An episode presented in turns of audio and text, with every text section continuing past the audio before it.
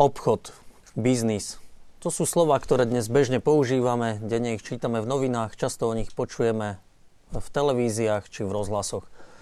Väčšinou nás napadne obchod, keď niečo nakupujeme, keď niekto predáva. Je aj iný obchod, ktorý má možno oveľa tvrdšie dopady na jednotlivých ľudí ako ten obyčajný v obchodoch pri nákupe rožkov alebo nákupe auta. Obchod s ľuďmi.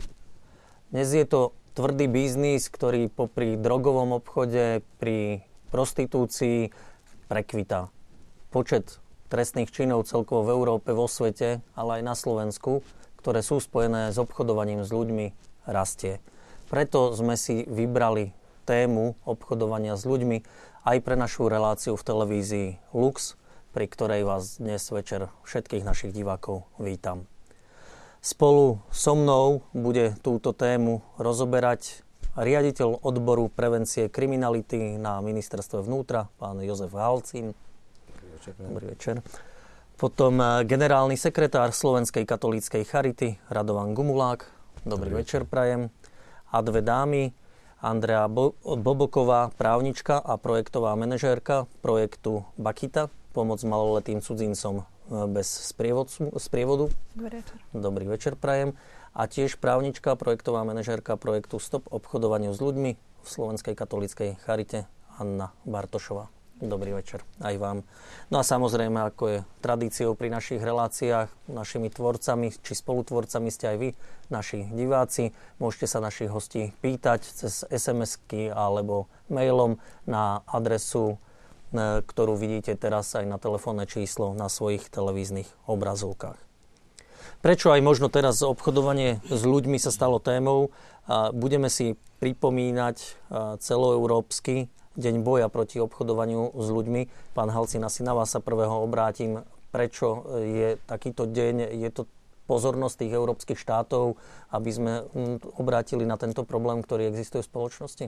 Určite áno, tak ako ste povedali na začiatku, tento ohavný trestný čin, ktorý postihuje základné ľudské práva obetí, e, je tak významný, že bolo potrebné aj v rámci Európskeho spoločenstva jednoznačne sa dohodnúť na určitom dátume, kedy si tento, túto skutočnosť, že to obchodovanie je naozaj významné, e, budeme pripomínať. Takýmto dňom je práve 18. oktober, ktorý pripadá zrovna na tento týždeň.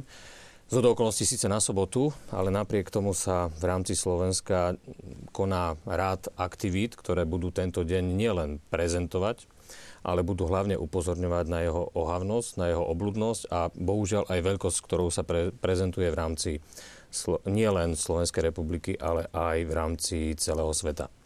Tak ako ste povedali, je to veľmi rýchlo rastúci biznis, ten nelegálny biznis, ktorý prináša ďalšie finančné prostriedky páchateľom tohto trestného činu na realizáciu iných trestných činov, ktoré sú s tým či už priamo alebo nepriamo súvisiace. Takže som osobne veľmi rád, že teda nejaký deň je, ktorý bol stanovený práve za týmto účelom a pripomínania si takéto, takéto skutočnosti a som veľmi rád, že práve aj v spolupráci s týmito ľuďmi, ktorí sa nachádzajú aj v tomto štúdiu, takéto aktivity tohto týždňa budeme realizovať a budeme o nich ho- hovoriť aj dnes. Mhm.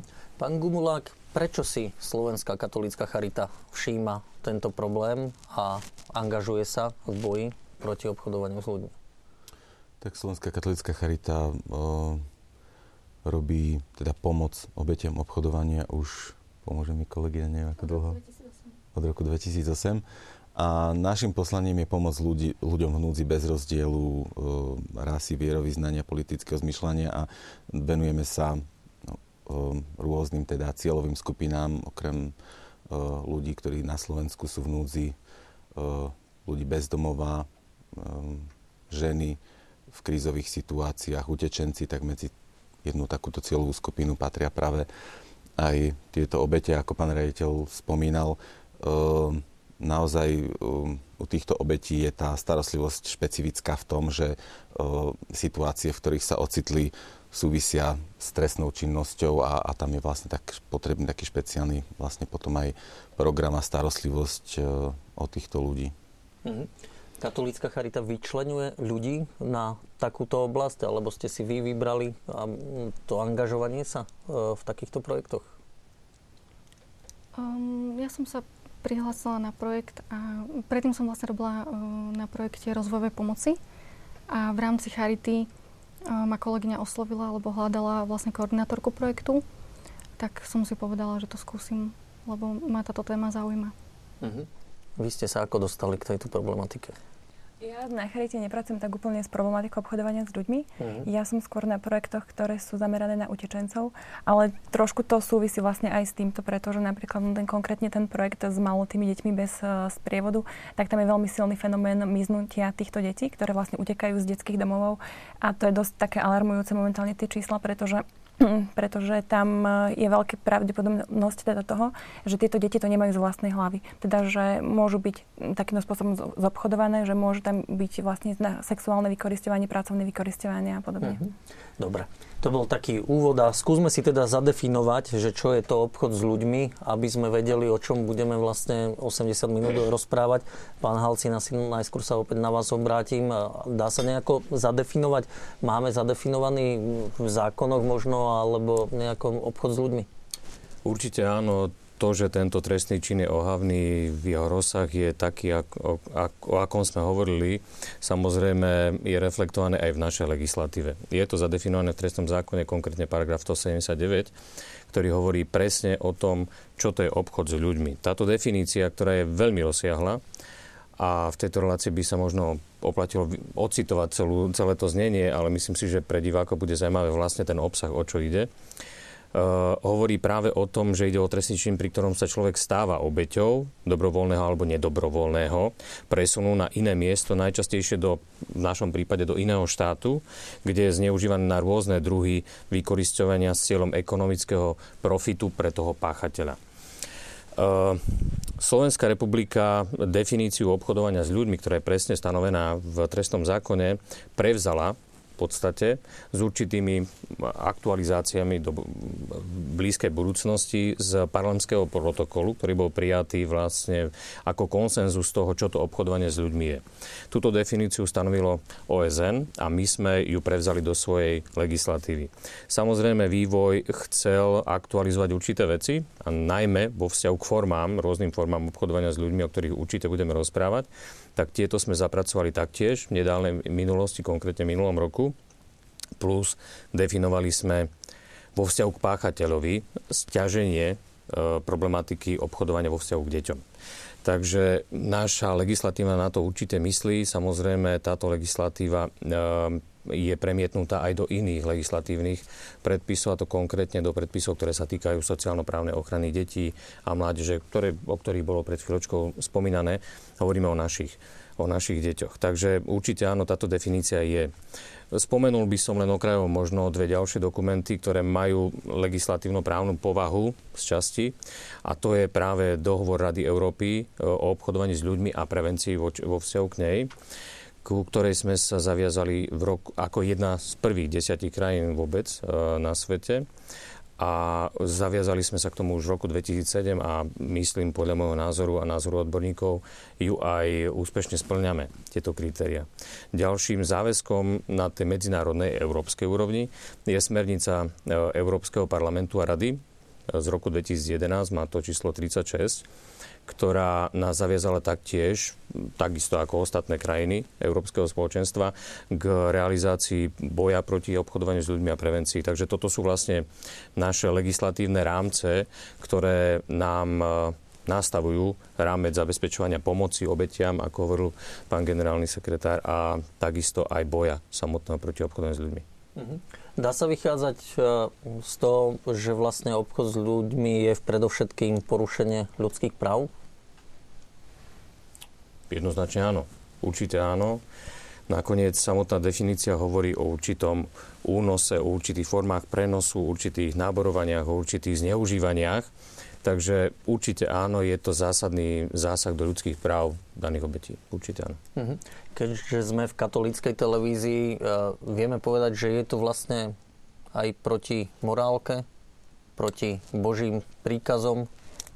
Určite už vlastne druhý vatikánsky koncil v Gaudium et Spes poukázal na to, že otroctvo, prostitúcia, e, predávanie žien a detí alebo nedôstojné pracovné podmienky, e, že v podstate už, už na tieto problémy poukázal, že vlastne tam sa berie ten človek ako nejako slobodná osoba alebo ktorá je schopná rozhodovať sama za seba, ale ako predmet nejakej ziskuchtivosti, čo je samozrejme, keď to vezmeme z toho pohľadu určite aj proti proti tej ľudskej dôstojnosti, proti, proti životu, proti takej ako celistvosti ľudskej osoby a určite je to ohavný čin aj, aj pred Bohom. Mhm. A mňa tak pri koncipovaní relácie napadol ten biblický príbeh e, Jozefa a jeho bratov, že možno Jozef je taký prvý príbeh predaného človeka do otroctva, o ktorom to vieme, keď bol predaný svojimi bratmi do Egypta. Ťažko hovoriť e, o mnohých morálnych aspektoch tohto príbehu, ktorý je veľmi známy, ale mňa na ňom fascinovalo jedno, čo som, ma, čo som sa zaoberal, že vlastne voči Jozefovi v Egypte nezostali všetci nevšímaví a že si ho všimli. A dokázali mu pomôcť a dokázal sa prehrabať zo svojich problémov až e, vlastne na hlavného poradcu akéhosi faraóna. A toto by malo byť asi pre nás takou výzvou, alebo mohlo byť pre nás výzvou, že pozerať, pozorovať svoje okolie, všímať si a prípadne podať pomocnú ruku. Sú takí Slováci? Stretávate sa s ústretovosťou? Vo veľkej miere. Áno? Uh-huh. S ústretovosťou hej Slovákov a taký záujem o túto problematiku ako takú a o takéto obete týchto, týchto ľudí. Mm, v, znamená to pričom? Pri pomoci vyhľadávania takýchto obetí alebo pri pomoci obetiam už potom neskôr, keď sú identifikované? Skôr myslím si, že tá pomoc tým obetiam, už keď sú identifikované, taký záujem zo strany iných ľudí, ktorí nás možno nejak individuálne oslovujú, s tým, že ako by sa dalo pomôcť, ako by oni mohli do akej miery prispieť a tak podobne. Uh-huh. Máte vy podobnú skúsenosť? Ja mám skúsenosť hlavne s tým, že keď chodíme e, s kampaňami po celom Slovensku a snažíme sa informovať ľudí, tak e, sú otvorení, majú záujem a vlastne reflektujú aj nejaké svoje um, skúsenosti. Uh, spomínajú nejaké príbehy, zážitky um, vlastne od ľudí, ktorých stretli a chcú sa dozvedieť viac, aby vlastne mohli pomôcť aj v budúcnosti. Uh-huh. A keď sa chcú dozvedieť viac, kde sa môžu ľudia dozvedieť viac? No, môžu sa dozvedieť napríklad na našej stránke www.obchodsludmi.sk, ale takisto aj na stránke ministerstva vnútra e, o tejto problematike. A teraz je to taká top téma celkovo aj vo svete, že vlastne keď si len do vyhľadávača zadajú názov tejto témy obchod s ľuďmi, tak sa im vyhodí množstvo článkov. Čiže v skutočnosti momentálne je to v súčasnosti tretí najvý, najvýnosnejší obchod na svete a najrýchlejšie rastúci globálny zločin na svete. Čiže je množstvo zdrojov, kde si môžu nájsť informácie. Uh-huh. A viete vysvetliť, že prečo rastie takáto kriminalita, ktorá sa týka obchodu s ľuďmi? Prvom rade, ak dovolíte, aby som len doplnil tú informáciu, z akých zdrojov sa môžeme dozvedieť niečo o problematike obchodovania s ľuďmi a možno aj tých spôsobov, ako tomu predchádzať. Ministerstvo znútra v spolupráci so svojimi partnermi zriadilo e, národnú linku boja proti pomo- pomoci obeťam obchodovania s ľuďmi. Táto národná linka, a ja dúfam, že môžeme spomenúť aj toto číslo, lebo je toto číslo zaslužné, má svoje číslo 0800 800 818 a na tejto linke práve sa môžu dozvedieť tí, ktorí majú určitú obavu alebo sa im niečo stalo prípadne, a môžu sa dozvedieť buď ako postupovať ďalej, alebo ako tomu predísť, prípadne na koho sa obratiť. Takže tieto možnosti sú aj takéto. Samozrejme na internete v rámci našich kampaní, o ktorých pravdepodobne bude reč, tieto informácie boli poskytované prostredníctvom billboardov, e, rôznych printových médií, prostredníctvom internetu sme mali takmer 100, zliadnu, 100 miliónov zliadnutí takýchto reklám o tejto téme, takže naozaj týchto informácií nie je málo. Určite chceme, aby ich bolo viac, nakoľko ohrození môžu byť všetci a ja by som doplnil snáď ešte jednu vec, že ten záujem zo strany verejnosti zrasta aj kvôli tomu, lebo mnohí z nás sú rodičia. Ako rodičia sa obávame prirodzene o svoje deti a keďže táto téma sa týka aj detí, prípadne stredoškolákov alebo vysokoškolákov, ktorí odchádzajú do zahraničia na prax, rôznu na brigády a podobne, tak sa snažíme byť viacerí ostražití. A preto hľadáme odpovede na to, akým spôsobom im pomôcť. Takže toto sú snad ďalšie tie zdroje, cez ktoré sa môže ten verej, tá verejnosť, ten občan hmm. dozvedieť o takýchto veciach. Keď hovoríme, že je to rastúci problém, uh, viete povedať nejak štatisticky, ako to vyzerá vo svete, ako to vyzerá na Slovensku? Opriem sa hlavne o čísla, ktoré evidujeme my na Slovensku. Tá situácia v rôznych krajinách je iná. Z našich skúseností môžeme jednoznačne vychádzať, že základným problémom, prečo táto téma tu je a je živá, je otázka sociálneho statusu cieľovej skupiny. Čiže sociálny pomerov danej cieľovej skupiny, ale je tu aj ďalšia skupina ľudí, ktorá má trošku menší stupeň obrany vo vzťahu k rôznym lákadlám, ktoré na nich striehnú a majú radi to dobrodružstvo a odchádzajú do zahraničia v podstate nepripravení a častokrát e, nereflektujú na rizika, ktoré na nich môžu striehnúť. Čiže taká tá slabá informovanosť? Určite áno a slabá vybavenosť tou informáciou predtým, ako odídem. Preto sa snažíme aj v rámci našich e, aj spoločných aktivít, ktoré realizujeme, informovať hlavne tú mládež, ktorá odchádza do zahraničia, čo na nich môže striehnúť a akým spôsobom sa dá pripraviť. Určite nedá sa realiz- reflektovať na všetko. Určite sa nedá pripraviť vždy na všetko, ale snažíme sa, aby boli pripravení aspoň na tie najväčšie ohrozenia. Takže radíme im prostredníctvom rôznych takýchto plagatikov, rôznych informácií v školách, akým spôsobom sa na túto situáciu nastaviť. Ten nárast. V súčasnosti, tak ako dlhodobo na Slovensku, je podobný vývoj v oblasti, vo formách obchodovania s ľuďmi, budem hovoriť, e, v oblasti sexuálneho vykoristovania. Tam tú úroveň máme približne podobnú, vzhľadom na to, že my nemáme tisícky alebo milióny prípadov, tak hovoríme o desiatkách a v nich ten veľký posun je pri sexuálnom e, vykoristovaní. Náraz pociťujeme u dvoch foriem, konkrétne u nutenej práce a nutených sobášov. Toto je náraz, ktorý u nás je a reflektuje to aj ten celosvetový trend.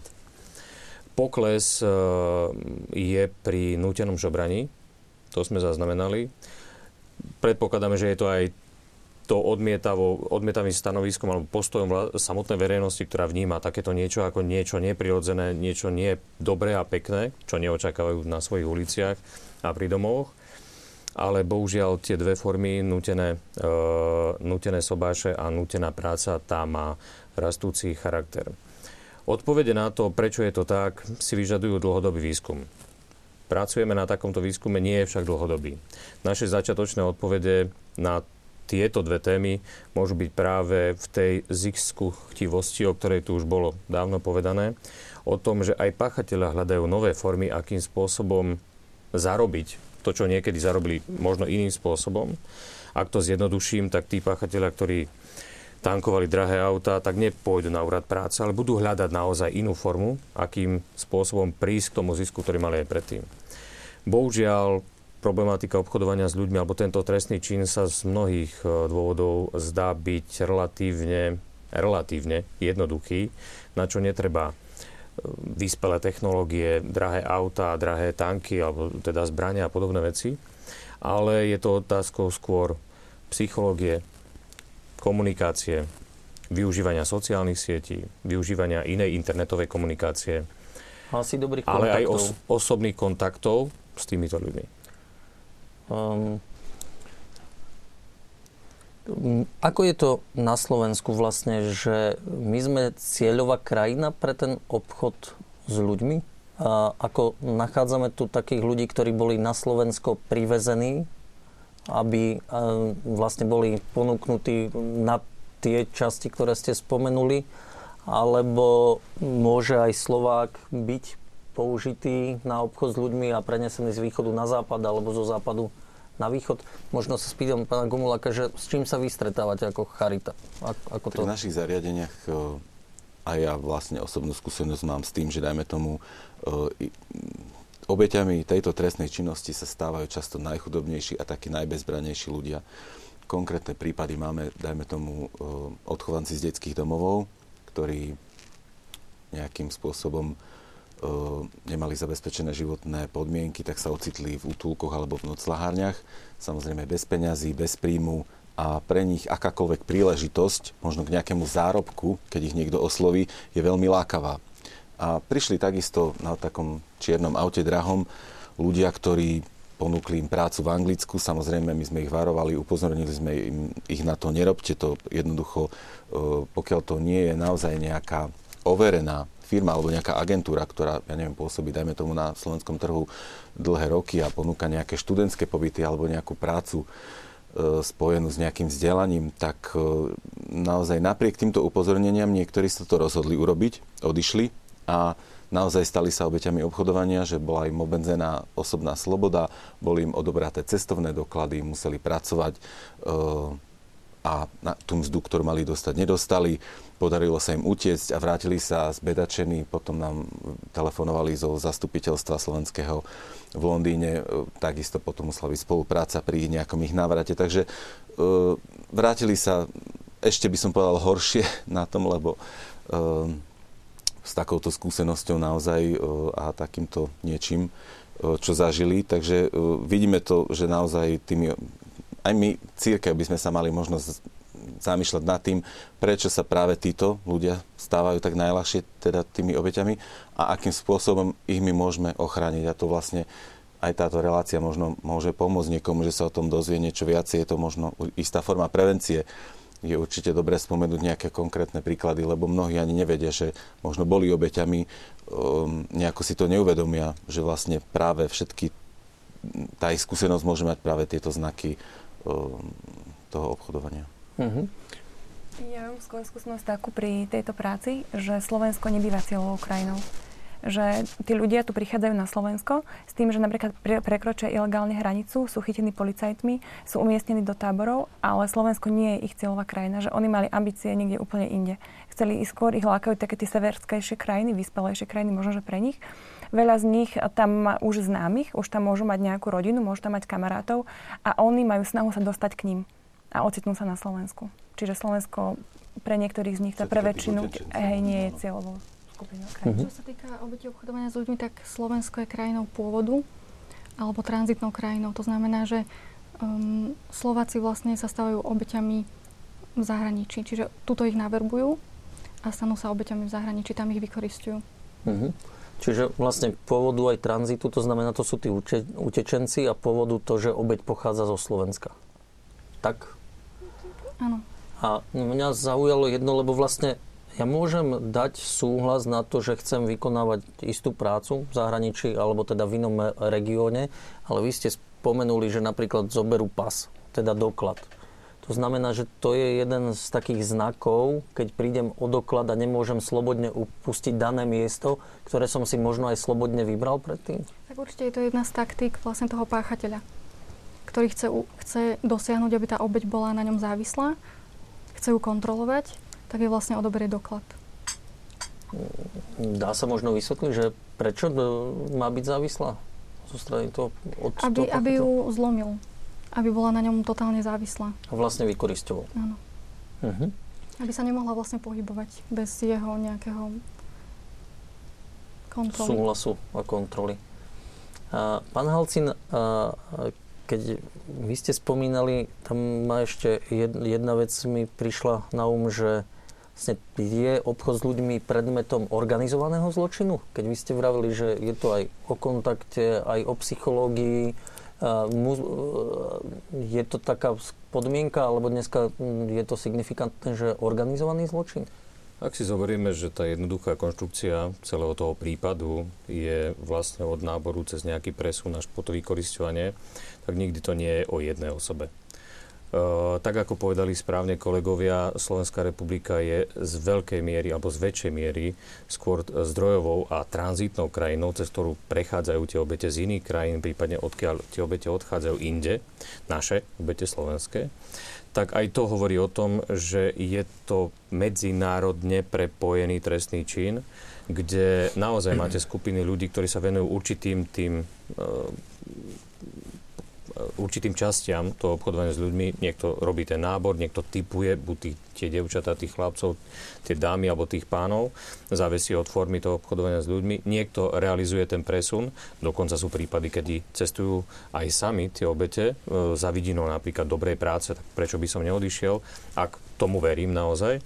A potom následne sú to tie skupiny, ktoré vykoristujú tie obete. Tie obete nie sú vykoristované len jednou formou toho obchodovania, takže aj tu existujú ďalšie poprepájané skupiny, ktoré medzi sebou obchodujú ďalej tých ľudí. Tá osoba nie je častokrát zobchodovaná len raz a len za jednou formou obchodovania, ale častokrát aj na iné druhy obchodovania. Takže určite je to vo významnej miere medzinárodný organizovaný trestný čin, ktorý takto posudzuje sa aj pri jeho trestaní.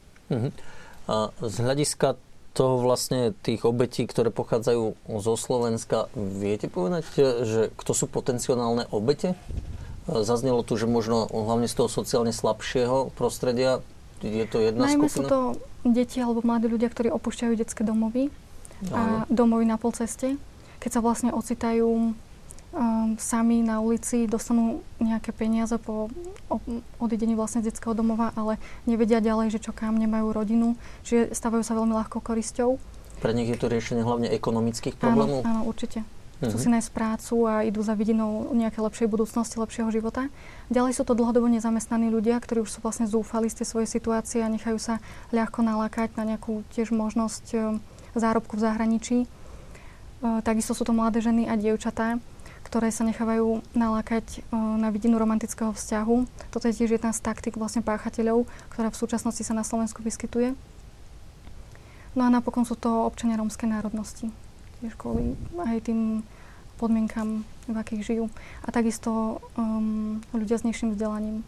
Ale treba povedať, že uh, táto problematika sa týka všetkých nás, že všetci sa môžeme vlastne dostať do tejto situácie, pretože tie taktiky tých obchodníkov sú už také rafinované a tak premyslené proste, že oni, oni vedia, ako zlomiť toho človeka. Uh, vlastne um, stretla som sa aj s človekom, ktorý mi povedal, že uh, už po tom všetkom, ako sa mu podarilo vrátiť na Slovensko, že ani nechápa, ako sa to mohlo stať, ako ho ten obchodník dokázal zlomiť a oklamať, ale proste, že sa to stalo. Mm, čiže je to také naletenie na ponuky, hej, že človek ja. naletí a viete tento prípad aj tak nejako špecifikovať, že na čo naletel? Um, na tú ponuku v zahraničí výhodnú, Ako že práce, v podstate hej? dlho si nemohol nájsť prácu, konkrétne tento jeden človek a prišiel za ním um, človek, ktorý mu ponúkol dobrý zárobok a ponúkol mu, že mu vlastne zaplatí cestu, že mu všetko vybaví, že tam bude vlastne u jeho známych, že to má overené, že jeho kamaráti tam pracujú, sú tam spokojní, že nosia domov vysoké zárobky, čiže ten človek sa nechal, nechal zlomiť, proste dôveroval. Často sú to aj ľudia z blízkeho okolia, mm-hmm. ktorí si takto vybudujú vlastne dôveru. Keď ste spomenuli uh, rómskú komunitu, uh, súvisí tam uh, toto obchodovanie s ľuďmi aj s úžerou? Mm, že je tam strašné zadlženie Môže byť, že vlastne... A je to um, riešenie znova tých ekonomických problémov, alebo skrátka to vysporiadajú vlastne predaním niekoho? S rómskou komunitou je to také zložitejšie, pretože tam um, z rómskej komunity pochádzajú aj obchodníci a aj obete obchodovania s ľuďmi. A obchodníci v rámci rómskej komunity sú často prominentní Rómovia a tí si vyhľadávajú obete medzi ľuďmi, ktoré, ktorí majú vlastne vysoké dlhy, možno aj kvôli úžere.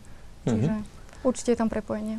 A ako je to teda s obeťami e, zo zahraničia, ktoré sú u nás? E, tí sú tiež vlastne verbovaní a klamaní e, na základe zisku a toho lepšieho života? Také vidiny toho rýchleho zárobku a lepšieho života v inej krajine. Tam je možno špecifické potom... to, že oni zaplatia tým prevádzačom tieto obete, mm-hmm. skôr sú tieto prípady, mm-hmm. aby sa dostali do zahraničia. Uh-huh. A obeťou sa stávajú kedy? E, v tej svojej krajine pôvodu, alebo oni možno len idú z krajiny pôvodu za tým lepším, svetlejším zajtrajškom a zlomia ho až na Slovensku? No, tak to, čo sa týka utečencov, tak uh, aspoň my, alebo v týchto projektoch nemáme nikoho, kto by bol vyslovene identifikovaný, že toto, tento utečenec, to, toto je obeď obchodovania. Tam to skôr býva tak, že možno, že nejakí tí pracovníci, ktorí prichádzajú do takého prvého kontaktu s týmito ľuďmi, tak majú podozrenie, že toto by mohlo byť. A potom oni akož dávajú podnet už na tie príslušné potom organizácie, takto, ktorí sa tým už hlbšie zaoberajú. Ale akože vyslovene, že by to bolo, že on je už obchodovaný, tak, tak to nie. Ja by som len upozornila, že tam je rozdiel medzi prevádzačstvom a medzi Áno. obchodovaním s, ľuď- s ľuďmi, že to sú dva rozdielne trestné činy. To znamená, že um, rozdiel je v tom účele. Pri obchodovaní s ľuďmi sa obchoduje um, za účelom vykoristovania osoby, aby získal páchateľ finančný prospech a pri um, pri prevádzačstve, tak tam je ten prvotný úmysel prechod hranice. Čiže prevoz vlastne z jednej krajiny do druhej krajiny, ale keď príde utečenec už do tej druhej krajiny, tak tam už je voľný. Ale to neznamená, že by sa uh, ten človek počas tejto cesty z jednej krajiny do druhej nemohol stať obeťou obchodovania s ľuďmi, ale je tam rozdiel uh-huh. vlastne v tom účele. A využívajú vlastne obchodníci s ľuďmi práve prevádzačov? Využívajú ten trestný čin prevádzačstva? Prevádzajú tieto obete takto cez vlastne hranicu na čierno? Ak môžem doplniť kolegov, tak určite áno, lebo je to jedna z fóriem, ako si zaviazať tú obeť, ktorá bude istým spôsobom spolupracovať, lebo už v tom prvom kroku nelegálne prekračuje určitú krajinu. Ak hovoríme o nelegálnom, lebo o prevádzactve, hovoríme, tak je to nelegálny presun. Takže určite áno, je to jedna z fóriem akým spôsobom si zaviazať tú obeď, obeď a v podstate spolupracovať. Dokonca sú prípady, kedy žiadajú prostredníctvom potom následného zobchodovania vrátenie tých peňazí, ktoré do nich akože zainvestovali tým prevozom. Čiže zabezpečovali prechody tých hraníc a podobne. Takže určite áno. Mm-hmm. Spravíme si takú krátku tretinovú prestávku, by som povedal, medzi troma tretinami, takže poprosím režiu o videoklip, videoklip aby sme si my vydýchli, aj vy pri televíznych príjimačoch a po tomto klipe sa opäť vrátime k diskusii. Tento príbeh je o dvoch dievčatkách. O Jane z veľkého mesta a Márii z malej dedinky. Mária snívala o tom, že raz bude kaderničkou. Jana snívala o dobrom manželovi a veľkej rodine. Roky plynuli, dievčatá vyrástli. Nemali však prácu ani peniaze. Čo bude s ich snami a túžbami? Jedného dňa sa stalo čosi neočakávané. Zo zahraničia sa vrátil Márin bratranec a všetkým priniesol krásne darčeky. Pracovať v zahraničí je skvelé, povedal. Prečo nevycestuješ so mnou a mojou ženou? Nájdem ti dobrú prácu, budeš kaderničkou. Ver mi. Mária bola taká šťastná. Súhlasila, že s ním pôjde. Medzi tým Jana stretla v meste sympatického mladíka. Pozývali ju na krásne miesta. A bol vynikajúci tanečník. Jana sa zamilovala. Pracovať v zahraničí je perfektné, povedal Jane jej priateľ. Poď so mnou, nájdem ti dobrú prácu. Predtým musíš spoznať moju rodinu, povedala Jana. Najprv budeme pracovať a našetríme si. Keď sa vrátime, budeme mať veľkú svadbu. Tvoji rodičia budú nadšení, ver. Jana súhlasila, že s ním pôjde. Bola veľmi šťastná. Jej sen sa nakoniec splní.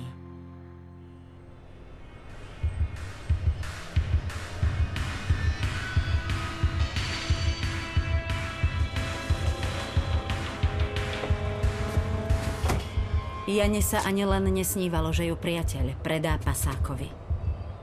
Márii by nikdy nenapadlo, že ju bratranec predá do erotického klubu.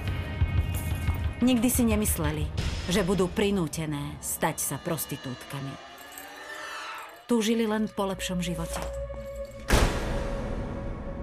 A dnes Mária je stále nútená k prostitúcii. Jane sa podarilo ujsť, no svoju rodinu už možno nikdy neuvidí. Tento príbeh je skutočný.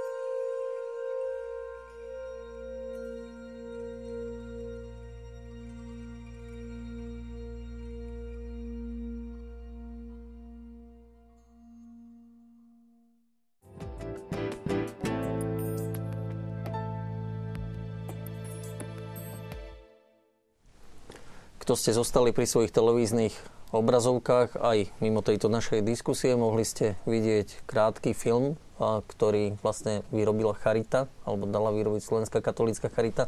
Môžete nám priblížiť o čom no, nie je, je tento celkom, film? sme ho dali my vyrobiť, ale vlastne tento film sme dostali od organizácie Eves Housing uh-huh. z Veľkej Británie, ktorá um, s týmto filmom putuje už 4 roky po Európe.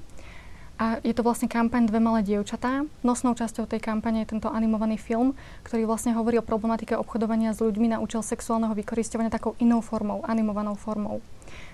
Kampaň bola teda úspešná v 13 krajinách Európy a tento rok sa má rozšíriť do ďalších piatich a Slovenská republika je jedna z týchto krajín, ktorú si organizácia Youth Housing vybrala. Um, v rámci tejto kampane um, túto kampaň sa vlastne budeme teda snažiť rozšíriť po celom Slovensku do škôl, do komunitných centier, do centier voľného času, do rómskych komunít v spolupráci s ministerstvom vnútra, v spolupráci s organizáciou Človek v tísni a s informačným centrom mladých. Mhm. Čiže to sú všetko subjekty, ktoré sa na tej kampani po, podielajú. Ona Tento film je nahovorený aj, som chcel doplniť, v, romčine, v rómskom jazyku, takže určite je to možno bude taká aj pomocka, keďže teda veľa tých obetí obchodovania je aj, aj z rómskej komunity. On má mhm. slúžiť vlastne ako prostriedok na preniknutie do tej komunity, vlastne ako taký prostriedok na otvorenie diskusie, začatie diskusie. Uh-huh. A táto kampaň vlastne bude v médiách, alebo budete chodiť s ňou aj po školách a premietať, Budeme púšťať tento po film, filmy Súčasťou... me, medzi tie komunity ohrozené? Áno. Súčasťou tej kampane je vypracovanie príručky pre pedagógov a pre sociálnych pracovníkov. Mm, tá príručka vlastne bude pomáhať učiteľom viesť hodinu takú preventívnu na tému obchodovania s ľuďmi. Vlastne dneska má film premiéru. Um, prvýkrát ho bolo možné zhľadnúť teda v médiách a túto kampaň odštartujeme koncom oktobra. Uh-huh. A keďže toto bolo o dvoch dievčatách, to je naj, najčastejšia obeď, pán Halcín, e, obchodu s ľuďmi? Práve dievčatá a asi neplnoleté? V prvom rade treba povedať, že na Slovensku sme od roku 2008 zaznamenali alebo zaradili do programu pomoci a ochrany obetiam s ľuďmi 190, 170 obetí. Pardon. Z tohto čísla je zrejme, že robiť nejaké závery úplne presné by nebolo asi korektné. Všetci, ktorí pracujeme v oblasti prevencie, vieme, že tá latencia tohto, aj tohto trestného činu je určite, určite väčšia a musíme s tým stále rátať. Z našich štatistických ukazovateľov však vyplýva, že obchodovanie s ľuďmi sa na Slovensku týka najmä dám vo veku 22 až 30 rokov, ktoré pochádzajú z Košického kraja, väčšinou z vidieckého prostredia, so základným vzdelaním, odchádzajú za prácou a ich najčastejšou krajinou toho odchodu, alebo s tou cieľovou krajinou, je práve Veľká Británia. E, vieme povedať dokonca ďalšie veci týkajúce sa dopravy. E, na to miesto bude to súkromný, súkromné vozidlo alebo je to autobus, takže vieme cieľene definovať, kde sa majú robiť rôzne preventívne opatrenia, v ktorom štádiu a možno aj akým spôsobom. Tomu prispôsobujeme aj naše výstupy, alebo to, čo chceme ponúknuť, tú informáciu, ten spôsob ponúknutia informácie. Sú to rôzne podobné videá, sú to rôzne príručky, ktoré sú písané aj v rôznych jazykoch. Je to aj maďarčina, je to napríklad aj romština, ktorú často využívame. A používame takýto, takýto vizuál, ja sa pokúsim ukázať na vašu kameru túto kameru, túto, tento vizuál, ktorý má názov Bez informácií sa stávaš otrokom, myslím, že veľmi výstižný a ukazuje práve na to, akým spôsobom sa veľmi často ľudia stavajú obchodovanými a je to práve za to vidinou niečoho pekného cez ten inzerát, ktorý hovorí o fantastickej ponuke e, bez akéhokoľvek vzdelania, s fantastickým príjmom a s okamžitým nástupom. Takže e, to je otázke obetí tieto obete sú najčastejšie potom e, zneužívané tým sexuálnym vykoristovaním, ako som uvedol, a na druhom mieste, a má to rastúci, rastúto, e, rastúcu tendenciu, je práve to vykoristovanie za účelom nutenej práce. Máme však aj profil páchateľa. Pri ňom je to trošku zložitejšie, alebo pri nich je to trošku zložitejšie, ale vieme dnes e, s určitosťou týkajúcou sa štatistických ukazovateľov povedať, že ide najmä o mužov, ktorí nie sú prevažnej väčšine, alebo nie sú najmä osoby blízke danej obeti, ale častokrát sú aj, aj tieto, sú aj blízke. E, tí, ktorí kontaktujú obete osobným stretnutím najčastejšie, Takže vieme pracovať aj s týmito informáciami zo tej druhej strany. A to vlastne pomáha potom e, nám pri preventívnych aktivitách, ale aj pri aktivitách, ktoré realizujú policajné zložky. Takže to je taký na tomto mieste a v tomto čase jednoduchý profil páchateľa obete. Uh-huh. Vy sa zaoberáte deťmi teda, ktoré uh, sú tu na Slovensko z cudziny. Tam sa dá uh-huh. identifikovať, že vlastne z akých krajín pochádzajú? Dá sa. Uh-huh.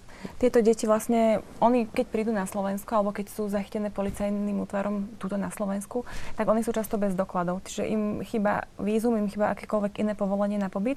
Oni nemajú žiadne doklady, čiže je ťažko povedať, že odkiaľ je, tá, alebo tá, takto to preukázať. Dá sa spoliehať iba na to, že čo to dieťa povie, že od, odkiaľ teda pochádza. Ale vlastne od toho rok, od takých posledných 5 rokov dozadu máme najviac uh, týchto detí z Afganistanu alebo, alebo zo Somálska, keďže to boli aj vlastne krajiny, ktoré celosvetové produkovali najvyšší počet utečencov.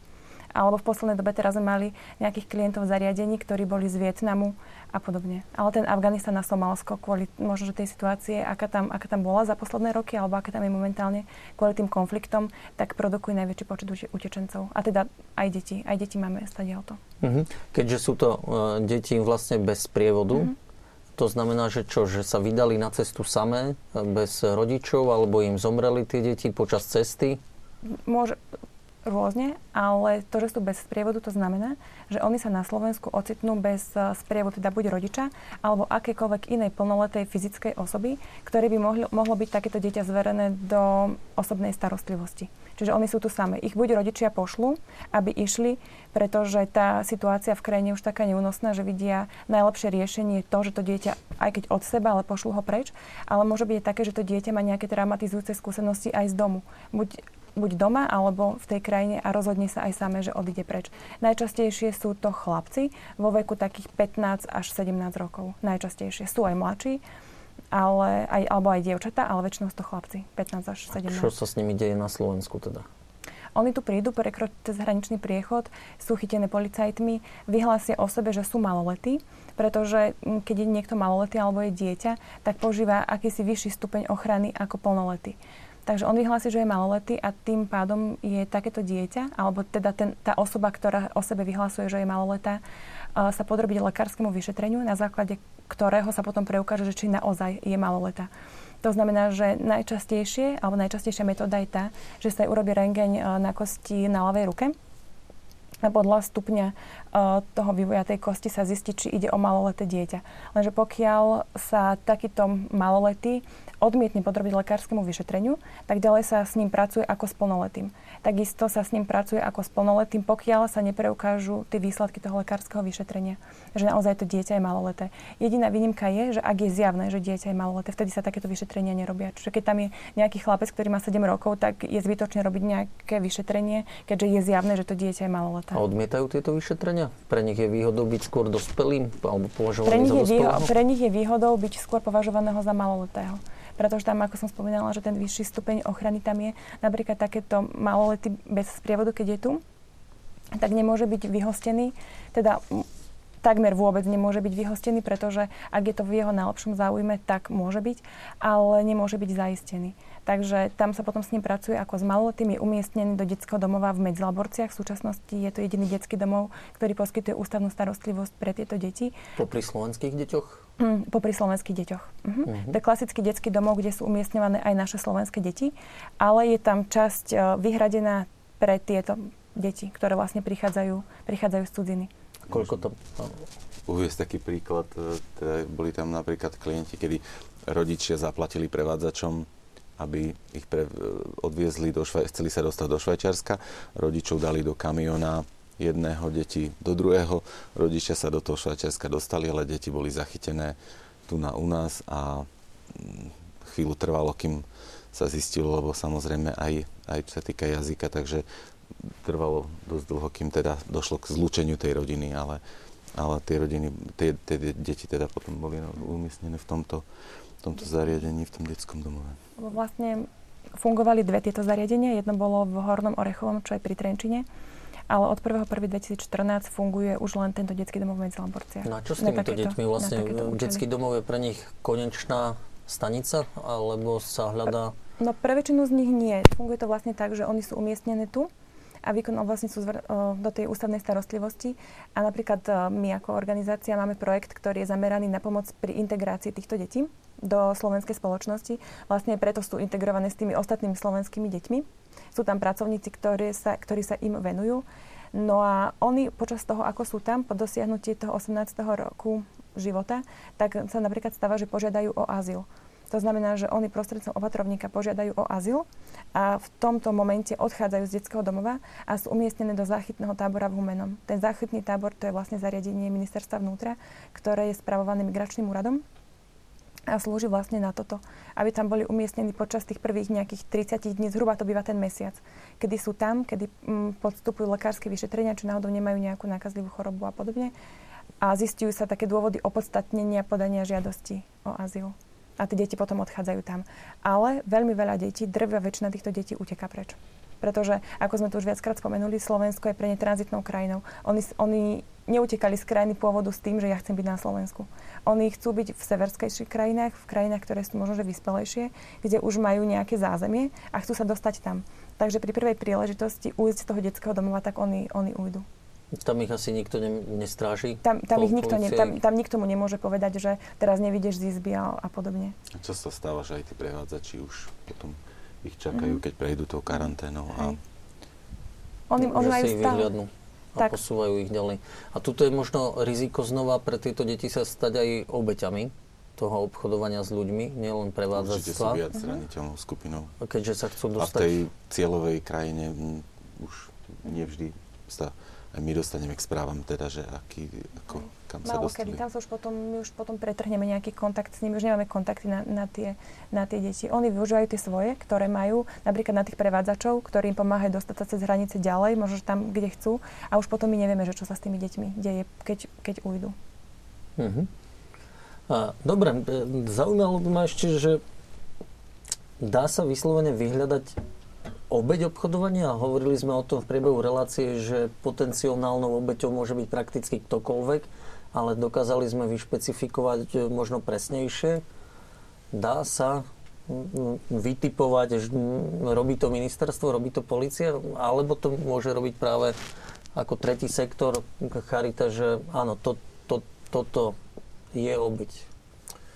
Určite sa to dá. Ak by sme o tom neboli presvedčení, nepodporovali by sme projekty, ktoré práve toto majú za cieľ. E, súčasťou totiž e, programu pomoci a ochrany obeťom obchodovaní s ľuďmi, ktorý realizuje ministerstvo vnútra, je práve aj identifikácia obetí v teréne. E, nie je to určite jednoduché. Takýto prípad sa nám podarilo objaviť aj veľmi nedávnej minulosti. To hovorím o dňoch alebo týždňoch podstate, kde v rámci kampane, ktorú sme realizovali s našimi príslušnými policajnými zložkami na letisku Bratislave, sa nám podarilo identifikovať takúto osobu. Takže určite, určite sa to dá a vďaka práve spolupráci s mimovládnym sektorom, ktorý sa pohybuje v tom teréne, pri tých cieľových skupinách, ktorých sa to týka, sa nám to určite aj darí. Z istej časti. V záujme toho sme vyškolili a poviem číslo od roku 2008, lebo to je to monumentálne, to veľké, sme vyškolili takmer 3000 ľudí z rôznych profesí, rôznych ministerstiev, rôznych uh, pracovísk, úradu, úradu spolnomocnenca vlády pre komunity, tých regionálnych pracovísk, uh, sociálnych pracovníkov a tak ďalej, policajtov samozrejme a ďalej rôznych ľudí, ktorí majú blízko k takýmto cieľovým skupinám, lebo tie cieľové skupiny sa tam nachádzajú, či už je to úrad práce, či už je to policia alebo iné zložky. Takže máme za to, že áno, dá sa to identifikovať. Je to určite zlé, e, ťažko odhaliteľné a to najmä preto, že ak sa to už niekomu stane, tak ten najväčší problém je práve v tom, že tá obeď nechce povedať, že sa jej to stalo. Častokrát je to hamba, je to strach, z potenciálnych konsekvencií, ktoré môžu vzniknúť aj zo strany samotných páchateľov, lebo tí tiež nie sú radi, keď takáto obeď unikne. Nakoniec boli súčasťou alebo obeťou trestného činu a ten sa dá odhaliť tým pádom. Takže práve preto aj ponúkame našim obetiam, ktoré sa zaradia, ktoré sú ochotné vstúpiť do programu pomoci a ochrany obetiam obchodného s ľuďmi, aj, aj e, chránené bývanie aby neboli vystavované tomuto riziku. Takže nie je to jednoduché, je to veľmi zložité a preto si vážim prácu všetkých tých terénnych pracovníkov, ktorí sú naozaj v teréne a komunikujú s tými cieľovými skupinami a, a dokazujú, že sa to naozaj dá. Mm-hmm. Slovenská katolická charita asi nemá za cieľ vyhľadávať obete. Či dá sa to vôbec?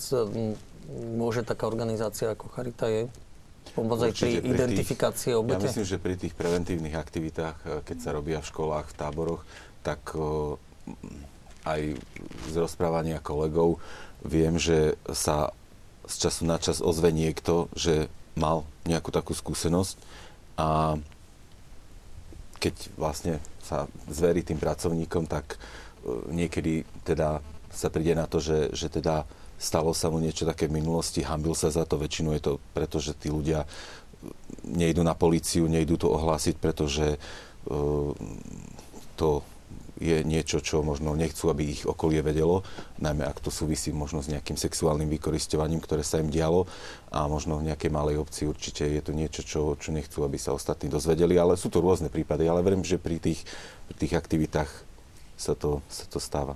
Mm-hmm. Dobre, Opäť poprosím o jeden e, videoklip, aby sme si tu e, vydýchli a po ňom rozdiskutujeme ešte jednu oblasť a to je oblasť, ako pomôcť obetiam. Ako, ako naozaj nielen ich nájsť, ale aká je pomoc, ktorú im dokážeme poskytnúť.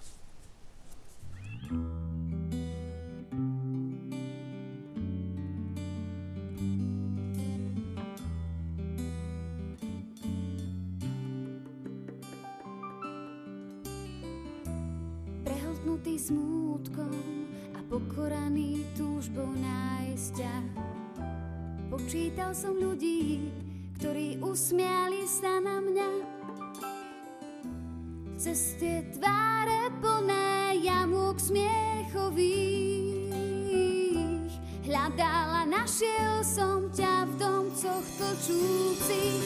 Jej, jej, jej, ty si v nich, áno, viem, to bývaš tam kde si v hĺbke ľudských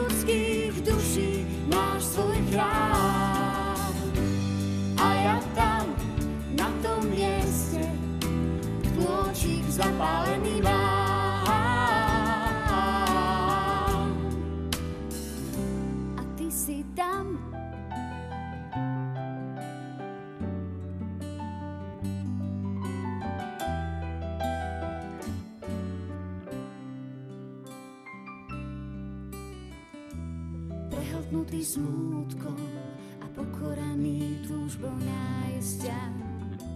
Počítal som ľudí, ktorí usmiali sa na mňa. Ceste tváre plné jamok smiechových.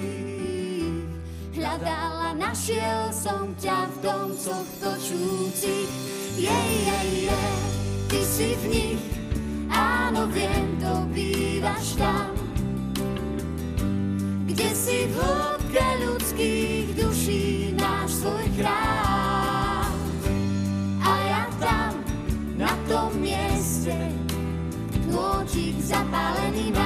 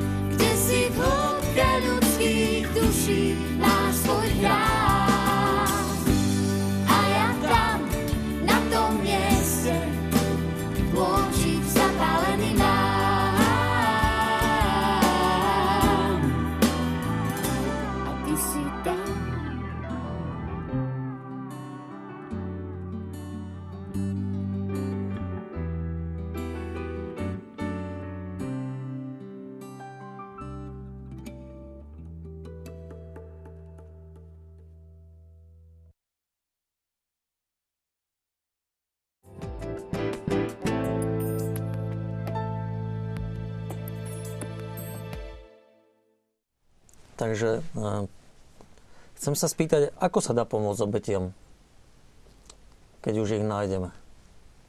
No, my pomáhame obetiam prosencom programu ochrany a pomoci obetiam obchodovania s ľuďmi, um, ktorý vlastne um, upravuje reintegráciu obetí. Reintegrácia je vlastne súbor opatrení, ktorý uľahčuje obetiam návrat do normálneho života späť vlastne do spoločnosti. Keď príde uh, obeť na Slovensko, tak uh, v prvom rade um, jej poskytujeme krízovú starostlivosť, čiže uh, ju umiestňujeme do chráneného ubytovania s utajenou adresou, pretože podstatné je hlavne zabezpečiť jej ochranu a bezpečie, aby sa ona vlastne cítila, že jej nebude viac ubližované. A hlavne zabezpečujeme zdravotnú starostlivosť, lekárskú starostlivosť, pretože často sa vracia v zlom e, zdravotnom stave. Čiže e, zabezpečujeme všelijaké ginekologické prehliadky, um, chodíme k zubárom. Obete majú vlastne rôzne druhy zdravotných problémov. Um, následne vlastne tá uh, krízová starostlivosť trvá 30 dní. Po uplnutí týchto 30 dní um, môžeme ju ešte predložiť o ďalších 60 dní. Potom obec sa môže vlastne rozhodnúť, že bude spolupracovať s orgánmi činnými v trestnom konaní a v prípade, že sa rozhodne spolupracovať, tak táto starostlivosť trvá počas celého trestného konania. Po uplnutí 90 dní nastupuje doba reintegrácie, kedy, sa už, kedy už obeď by mala byť vlastne stabilizovaná a kedy sa ju snažíme teda zaradiť do života. A to tak, že um, zabezpečujeme pre obeď rôzne rekvalifikačné kurzy a motivačné kurzy, aby bola schopná sa sama o seba postarať. To je vlastne cieľ tej reintegrácie. Aby obeď um, bola schopná žiť um, vlastne v, v spoločnosti a aby bola sebestačná, aby opäť získala svoju dôstojnosť, aby prijímala vlastne nové výzvy od života a aby bola schopná sa sama o seba vlastne postarať. Majú obete záujem o takýto reintegračný proces? Určite áno, pretože niektoré, ktoré sa vracajú, vôbec nemajú žiadnu, žiadne rodinné zázemie Čiže uh, neostáva im nič iné. No, hlavne tá prvá doba, 30 dní, to je asi dosť málo. Tá reintegrácia asi by si vyžadovala teda dlhšie Vlastne počas tejto doby um, tá obeď je stále potenciálnou obeťou. Čiže my zistujeme na základe indikátorov, že či tá obeď je naozaj obeťou. A v prípade, že je teda potrebné, tak predlžujeme tú starostlivosť. Uh-huh. To sú aké indikátory? Na základe čoho to dokážete rozpoznať? vlastne vyplňame uh, s obeťou dotazník a indikátory sú teda, či boli naplnené všetky um, tri stupne definície obchodovania s ľuďmi. Čiže či tam bolo naplnené konanie, či boli naplnené prostriedky a takisto účel. A v prípade, že všetky tieto znaky boli naplnené, tak sa jedná o obchodovanie s ľuďmi. Uh-huh.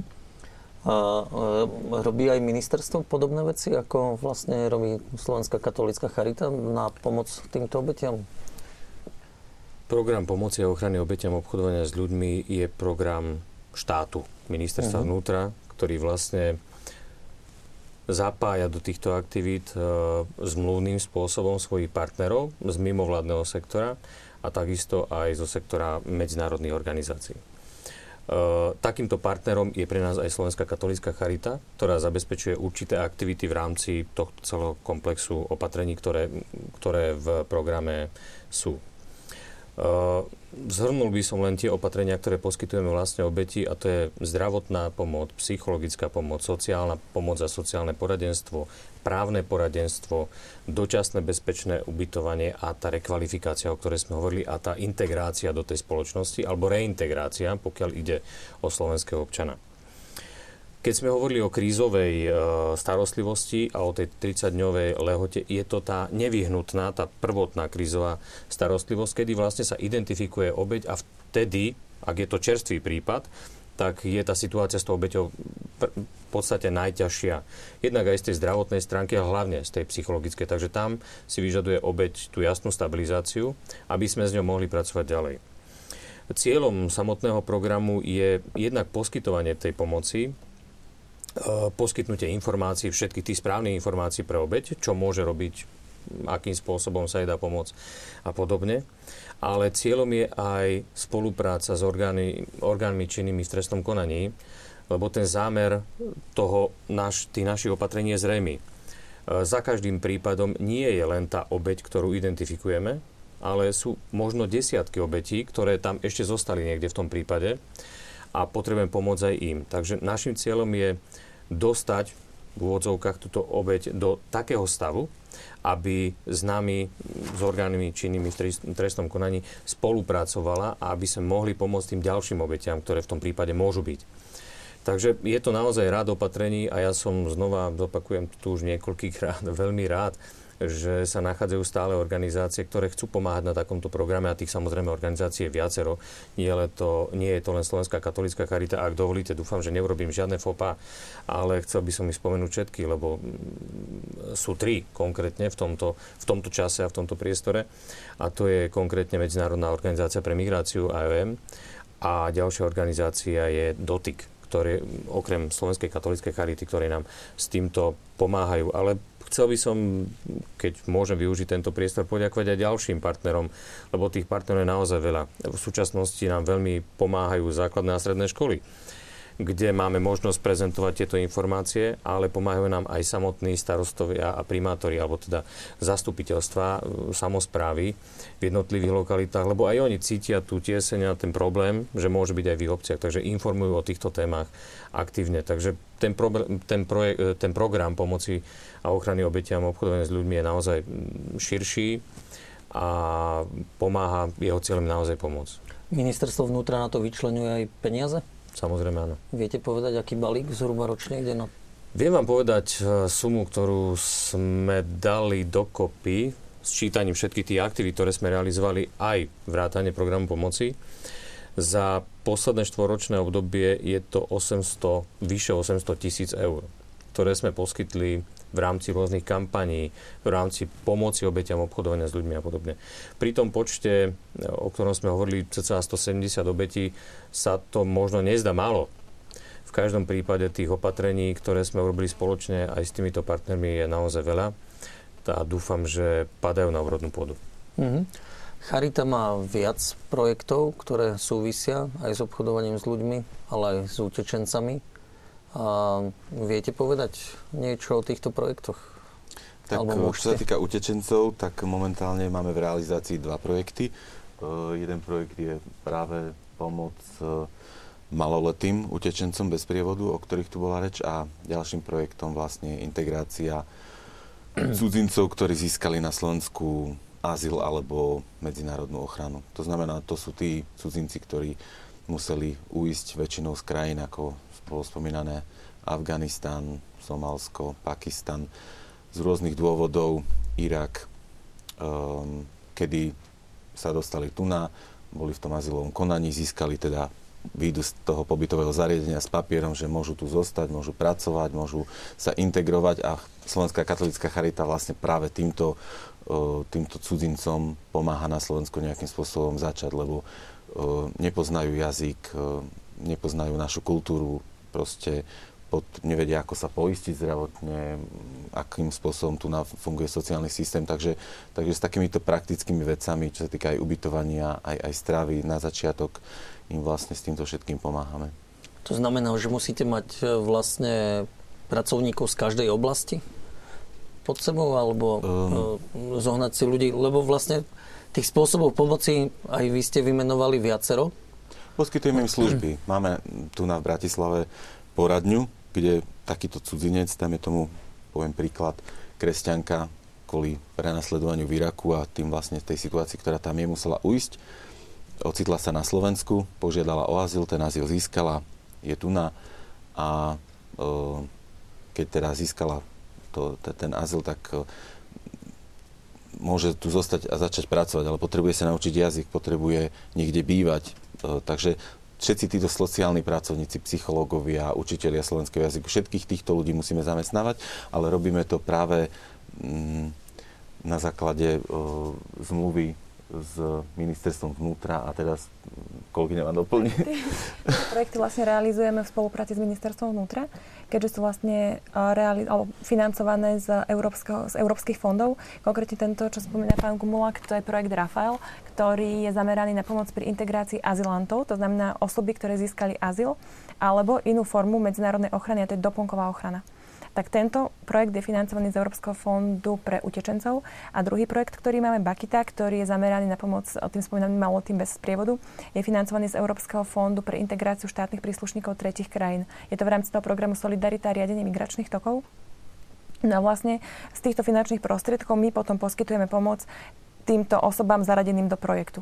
Do toho jedného sú to tieto osoby, tam na projekte pracujú sociálni pracovníci, ktorých úlohou je týmto osobám, ktoré prídu už teda s papierom, že má azyl, alebo, ale väčšinou je to teda doplnková ochrana. To znamená, že majú povolenie na prechodný pobyt na jeden rok na našom území a snažia sa s nimi pracovať v tom zmysle, že pomáhajú im hľadať si prácu, zháňať vhodné ubytovanie a podobne.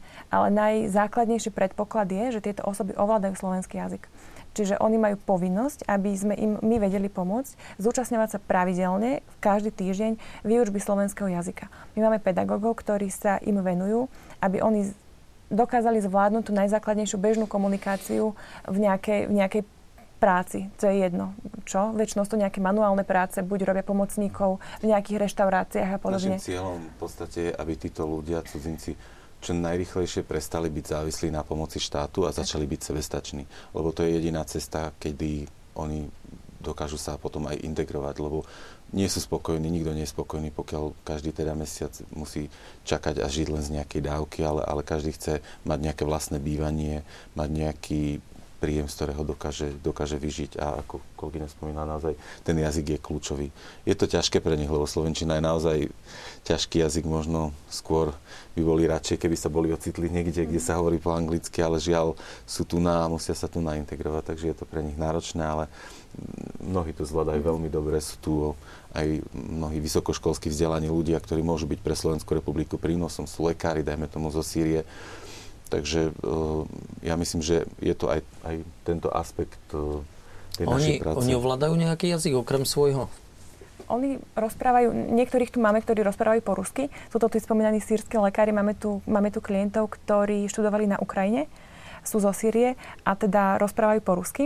Ale väčšina z nich nie väčšina z nich, ale niektorí vedia, vedia anglicky. Ale je to také zaujímavé potom sledovať, ako si oni medzi sebou pomáhajú. Že sú tam ľudia, ktorí napríklad máme jedného zaradeného do projektu, ktorý je už 10 rokov na Slovensku a on im potom pomáha, že ovláda, rozpráva perfektne po slovensky a tlmočí im, že ho využívame ako tlmočníka napríklad. Ale, ale komunikujú po anglicky. Viackrát v relácii zaznelo, že my sme len tranzitná krajina. Mm-hmm. Čo, čo ich vlastne príjme k tomu, že oni zostávajú na Slovensku? tak pre väčšinu sme tranzitná krajina, ale sú aj takí, ktorí sa tu rozhodnú ostať. Neviem, tak napríklad sú tak napríklad uh, v tom projekte Bakita, kde sú teda maloty bez sprievodu, tak uh, máme deti, ktoré už uh, veľmi dobre sa od začiatku chytali po slovensky, lebo v tom detskom domove sú pracovník, pracovníci, s ktorými sme my v, v podstate v dennodennom kontakte No a oni nám dávajú takú spätnú väzbu a hovoria teda, že sú tam napríklad takí a takí chlapci, ktorí sa veľmi dobre chytajú po slovensky, snažia sa učiť, pretože oni majú ambíciu na Slovensku zostať. Napríklad máme aj taký prípad, že si tu jeden chlapec našiel priateľku, takže toho tu primelo ostať a už je tu niekoľko rokov a podobne. Alebo tu už majú nejakých príbuzných, známych, vytvárajú si tu komunity, ktoré napríklad prišli len do projektu jeden a o dva týždne mu prišli kamaráti a už tu chcú, tu chcú ostať a tu chcú začať. Takže mm-hmm. sú, sú aj také prípady. Čiže tak koľko ľudí máte v projektoch? E, v projektoch títo malolety, tak to dosť to tak laviruje. Identifikovaných je viacero ako maloletých, ale od začiatku roka je to nejakých 20, 20 detí, ktoré sa ocitli už v tom zariadení, o, mm-hmm. okolo zhruba. A v tomto projekte Rafael my ho realizujeme od 1 štvrtý, od 1.4.2014 a nových klientov máme 15 do, do dnešného dňa, ale je tam okolo 50 klientov takých, s ktorými pracujeme skoro na dennodennej báze. A cez, ktorí sú tu už dlhšie. Ktorí sú tu už dlhšie a cez 100 klientov, ktorí sú akože vo všeobecnom zaradení do projektu, ale nie s každým sa tak pravidelne stretávame, ale s takými, s ktorými sa aktívne pracuje, ich okolo 50. Mm-hmm. Slovensko podľa Halcin je dosť kritizované práve e, v tom azylovom akomsi procese, že neudelujeme azyl ta, takej veľkej skupine ako iné e, európske štáty. E, viete aj túto nejaké štatistiky povedať? Ak sa ma pýtate na odpoveď na túto otázku, tak tu bohužiaľ neviem. Som tu skôr za úsek prevencie. Hej. Uh, viem si predstaviť možno, aký je postoj k tejto téme celoeurópsky, ale naozaj neviem odpovedať ja, ja myslím, celkom že žiadateľov u nás menej. Tak to určite. Je, ja. A hlavne aj tá cieľová destinácia, ku ktorej uh, chceli mm. dospieť títo nelegálni migranti, mm. tak je asi iná krajina ako Slovensko. Takže a Slovensko od toho roku 2004-2005 zaznamenáva enormný pokles žiadostí o azyl, kdežto v tých predchádzajúcich rokoch to bolo napríklad bol rok, kedy žiadosti o azyl presiahli 11 tisíc a za rok 2013 tých žiadostí bolo 441, čiže je to neporovnateľne nižšie množstvo. Asi to 40, 441 žiadostí o azyl bolo za minulý rok udelených 15. A v tomto roku 2014, podľa najnovších štatistík ministerstva vnútra, alebo tých aktuálnych, zatiaľ uh, požiadalo o azyl 194 osôb a boli zatiaľ udelené 3. Uh-huh. Takže má to A vy sa môžete venovať len ľuďom, ktorí sú v tom azylovom konaní, alebo im nie, bol nie, udelený azyl? A ľudia, ktorí sú v azylovom konaní, sú v pobytových zariadeniach. To pobytové zariadenie Opatovská Nová Ves a Rohovce. Ale tam fungujú iné mimovládky, ktoré majú pro, projekty zamerané na pomoc týmto ľuďom. ľuďom. My pracujeme už len s osobami, ktorým už bol udelený azyl alebo doplnková ochrana. To znamená, že u nich azylové konanie bolo skončené. Pretože uh-huh. keď sa skončí azylové konanie, oni z týchto táborov odchádzajú preč a máme ich tu. Mm-hmm.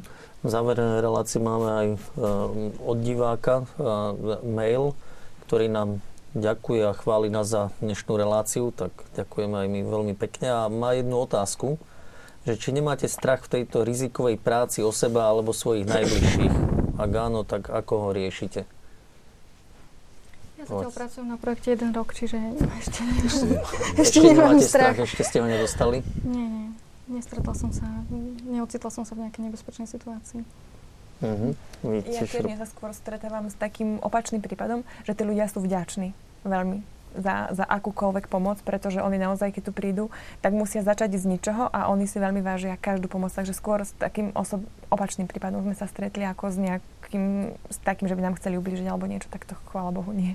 Vy viete povedať, že by ste mali ako Slovenská katolická charita niekedy problém Nie, myslím, uh, ľudia? A tým chcem vyzvať aj určite aj Slovákov, že možno niekedy pri tých cudzincoch máme strach z takého niečoho neznámeho, lebo to nepoznáme a možno, že to vnímame cez nejaké predsudky alebo nejaké stereotypy, ale naozaj v našom susedstve, ak poznáme nejakého cudzinca, tak nemusí to byť naozaj hneď náš nejaký nepriateľ, ale možno, že môžeme sa zaujímať, akým spôsobom pomôcť, lebo sú tu mhm. ľudia, ktorí tiež sa tu chcú začať integrovať.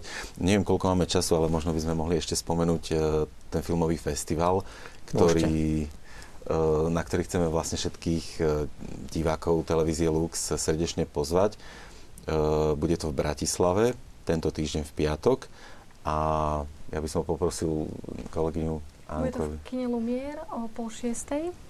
Vlastne festival organizujeme v spolupráci so zahraničnými partnermi Stop the Traffic a Unchosen a takisto s ministerstvom vnútra na Slovensku. Ehm, na festivale budú premietané filmy zahraničnej a slovenskej produkcie, všetky na tému obchodovania s ľuďmi. Ľudia sa budú môcť dozvedieť vlastne o tom, teda, že otroctvo nie je záležitosťou minulosti, ale že existuje aj niečo ako novodobé otroctvo. A predstavia rôzne formy tohto otroctva a predstavia vlastne filmy. Pre verejnosť začína tento filmový festival o 17.30. No. Mhm. O aké filmy ide? Čo tam môžu diváci vidieť? Ako som už spomenula, budú tam filmy vlastne zobrazujú rôzne formy otroctva. Čiže jeden z filmov napríklad e, Nútenú kriminalitu. To znamená, zachytáva príbeh malého rumúnskeho chlapca, ktorý je obchodovaný vo Veľkej Británii na nútenú kriminalitu. A píše taký imaginárny list máme a vlastne sa jej e, stiažuje, že aké um, veci tam zažíva a ako mu je ťažko. Uh, ďalší film zobrazuje uh, takú novú formu obchodovania s ľuďmi, ktorou je vykoristovanie na marihuanových farmách. Taktiež tam bude prevenčný film 0800 800 818, ktorý je to film vlastne Medzinárodnej organizácie pre migráciu a tento film zachytáva slovenské prostredie a obchodovanie s ľuďmi vlastne v tých slovenských podmienkach. Koľko tam bude filmov a ako to bude dlho trvať?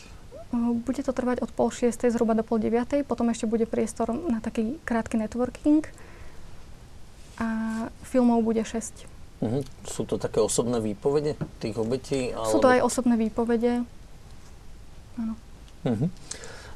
Inak ja si spomínam možno z tejto vážnej témy trošku na humornejšie, keď ste povedali, že nemusíme sa báť cudzincov a e, že oni sú veľmi príjemní a prívetiví. To keď svätý otec Jan Pavol II išiel na poslednú cestu na Slovensko, tak vlastne v televízii išlo toľko upútaviek, e, teda v spravodajstve, že aby ľudia dávali pozor, čo sa deje, kde sa deje, či nejaký neznámy. A oslovila ma jedna kolegyňa novinárka z hodov okolností, a vraví, vieš čo, u nás v bytovke máme dvoch takých Arabov, a ja som ich tu nikdy predtým nevidela. Mne je to podozrivé, že či to nie je v súvislosti so Svetým Otcom. Tak bola veľmi podozrievavá, tak e, zase som to povedal koleg, kamarátom z ochránky, z ústavných činiteľov. No aj tam policia nabehla vtedy. Čiže niekedy sú podozrievaví títo naši ľudia, ale nič nezistili. Boli to študenti, medici, ktorých si našli v septembri ubytovanie a začali tu vtedy študovať, takže mali také pekné privítanie na Slovensku. A ale ešte by som sa možno vrátil aj e, k, tej preven- k, tým, k tomu programu, k, ktorý máte.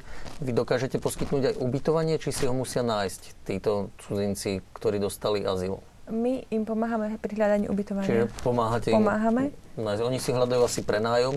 Tak. Tak on, je, to, je to strašne zložité, toto ubytovanie, pretože málo kto si chce pustiť do domu cudzinca, čiže je to zase o tých predsudkoch a o nejakých takýchto veciach, ale poskytujeme im pomoc hej, pri hľadaní ubytovania. To ma zaujíma v súvislosti aj s prácou, keď vravíte, že problém je nájsť ubytovanie. Uh-huh. A dokážete nájsť prácu pre takýchto ľudí? Tiež im pomáhame napríklad s tým, aby si oni vedeli vytvoriť životopis. Vytvárame im životopisy, rozposielame ich na pozície, ktoré si myslíme, že takíto ľudia by dokázali zvládnuť. Ale áno, už máme aj klientov, ktorým sa nám podarilo nájsť prácu. A ak vravili ste o lekároch, ešte teda? Máme konkrétne dvoch lekárov, pričom jeden je už zamestnaný. A máme klientky, ktoré začali pracovať v reštauráciách, v nejakých baroch a podobne. Uh-huh. A oni si vlastne pomocný. veľmi rýchlo musia na toto všetko sami vlastne zarobiť. Tak, presne. Ako spomínal pán Gumulak, aby boli čo najrychlejšie závis, závislí sami na sebe, tak, a nie na pomoci, na pomoci štátu alebo na našej nejakej, nejakej pomoci, pretože aj ten rozpočet, ktorý tam je, je výrazne obmedzený, čiže my sa im snažíme čo najrychlejšie pomôcť a čo najefektívnejšie, aby oni sa dokázali už potom starať nejak sami o seba. Mm-hmm. A mhm. zarábať si aj na to ubytovanie aj na ostatné veci. Čo sa týka obetí obchodovania, pán Halcin, vy ste spomenuli, že mm, ministerstvo alebo asi policia mm, môže ponúknuť aj chránené ubytovanie. To znamená, že to ide v prísnej tajnosti a musí ísť o osobu, ktorá spolupracuje pri tom vyšetrovaní. Práve možno aj to, čo ste spomenuli tiež e, pred istou chvíľou, že aby sa vám podarilo odhaliť aj ďalšie obete? Určite áno, na obidve otázky môžem povedať áno. Je to otázka mm, utajenosti, čiže hovoriť, kde sa nachádzajú a tak ďalej, nie je na mieste e, na verejnosti. Teda v každom prípade e, takéto chránené bývanie má práve predísť tomu, aby boli ohrozené. A ohrozené sú najmä vtedy, keď sú súčasťou nejakého vyšetrovania, čiže sú ochotní vypovedať voči tomu páchateľovi. Takže áno, v takýchto prípadoch poskytuje sa. Je tu možné využiť aj status chráneného svetka chránené bývanie sa používa alebo využíva častejšie a zabezpečujú ho, zabezpečujeme ho. Uh-huh. A aká dôležitá je vlastne prevencia pri obi dvoch týchto problémoch, aj vlastne pri azilantoch a ich integrácii do spoločnosti, ale aj pri eh, osobách, ktoré môžu podliehať tomu obchodovaniu? Odpoveď vo všeobecnosti by bola veľmi jednoduchá, avšak trošku to zobrazím inak. Predstavte si situáciu, kedy sa niekto stane to obeťou a tie následky, ktoré to má ďalšie. Jednak zoberme čisto pragmatické ekonomické dôsledky vo vzťahu k daniam. Ľudia neodvádzajú tieto dane e, do, do spoločnej kasy. E, títo ľudia sa nerozvíjajú v tejto spoločnosti. Častokrát si nezakladajú rodiny na základe toho trápenia, ktoré sa im celé v tom prípade stalo. Takže tie, tie následky sú nedozierne. Sú, častokrát si ich nevieme my, ľudia, ktorým sa to nikdy nestalo, ani len predstaviť, aj keď napriek tomu, že to všetko zažívame v podstate s nimi tým, že sú v tom programe, poznáme niektoré tieto obete, komunikujeme s nimi ale tie dôsledky sú naozaj nesmierne. Takže tá prevencia má veľmi významný významný, je veľmi významným prvkom a to práve preto, lebo pri tej prevencii, pokiaľ je tá primárna, pokiaľ nehovoríme o sektua, sek, e, sekundárnej alebo terciálnej prevencii, tak pokiaľ je primárna a venuje sa všetkým a podchytíme takúto potenciálnu obeď, aby sa je to nestalo, je to vynikajúci, vynikajúci počin. Pokiaľ sa je to stane, aj v tom prípade realizujeme prevenciu, ale už je to tá sekundárna prevencia, kedy sa snažíme pomôcť vymaniť a aby sa je to nezopakovalo znova. Častokrát sa stáva aj to, že obete sa stanú páchateľmi. Vzhľadom na tú dobu, ktorú strávili v tom procese, vzhľadom na to, že možno stratili akékoľvek iné návyky, možno, že si všimli, bohužiaľ niektorí, aj to, že je to výhodné, čo sa týka zárobku, takže neskôr robia sami páchateľov. Takže určite tá prevencia má neskutočný význam, má obrovský význam a práve preto k tomu pripisujeme aj ako ministerstvo vnútra, aj ako Slovenská republika a osobne aj ja ako občan a, a rodič veľmi primárnu úlohu. Mhm. Ešte jedna krátka otázka v závere, pán Gumulek, na vás. Eh, hlavným zdrojom pre tieto projekty príjmov alebo financií je pre vás ministerstvo vnútra, alebo si musíte aj inak hľadať e, finančné prostriedky, aby ste mohli tieto projekty realizovať? Tak e, samozrejme primárnym zdrojom v prípade, že teda realizujeme takúto verejno prospešnú činnosť alebo tieto služby, e, by som povedal, na nejakom zmluvom vzťahu s, s štátom alebo teda s konkrétnym ministerstvom, v tomto prípade s ministerstvom vnútra, tak tým hlavným zdrojom sú, sú tieto peniaze, ale často sú tu náklady, ktoré nie vždy e, je možné hradiť z týchto zdrojov. Čiže samozrejme sú to aj peniaze, ktoré, ktoré nám dávajú darcovia a vďaka tomu vieme možno niekedy poskytnúť aj, aj pomoc e, ľuďom, ktorí, ktorí nespadajú alebo nie je na to vyčlenená nejaká položka priamo v tomto rozpočte. Mhm. Kedy si boli také populárne zbierky na rôzne účely, zbierka aj na charitu?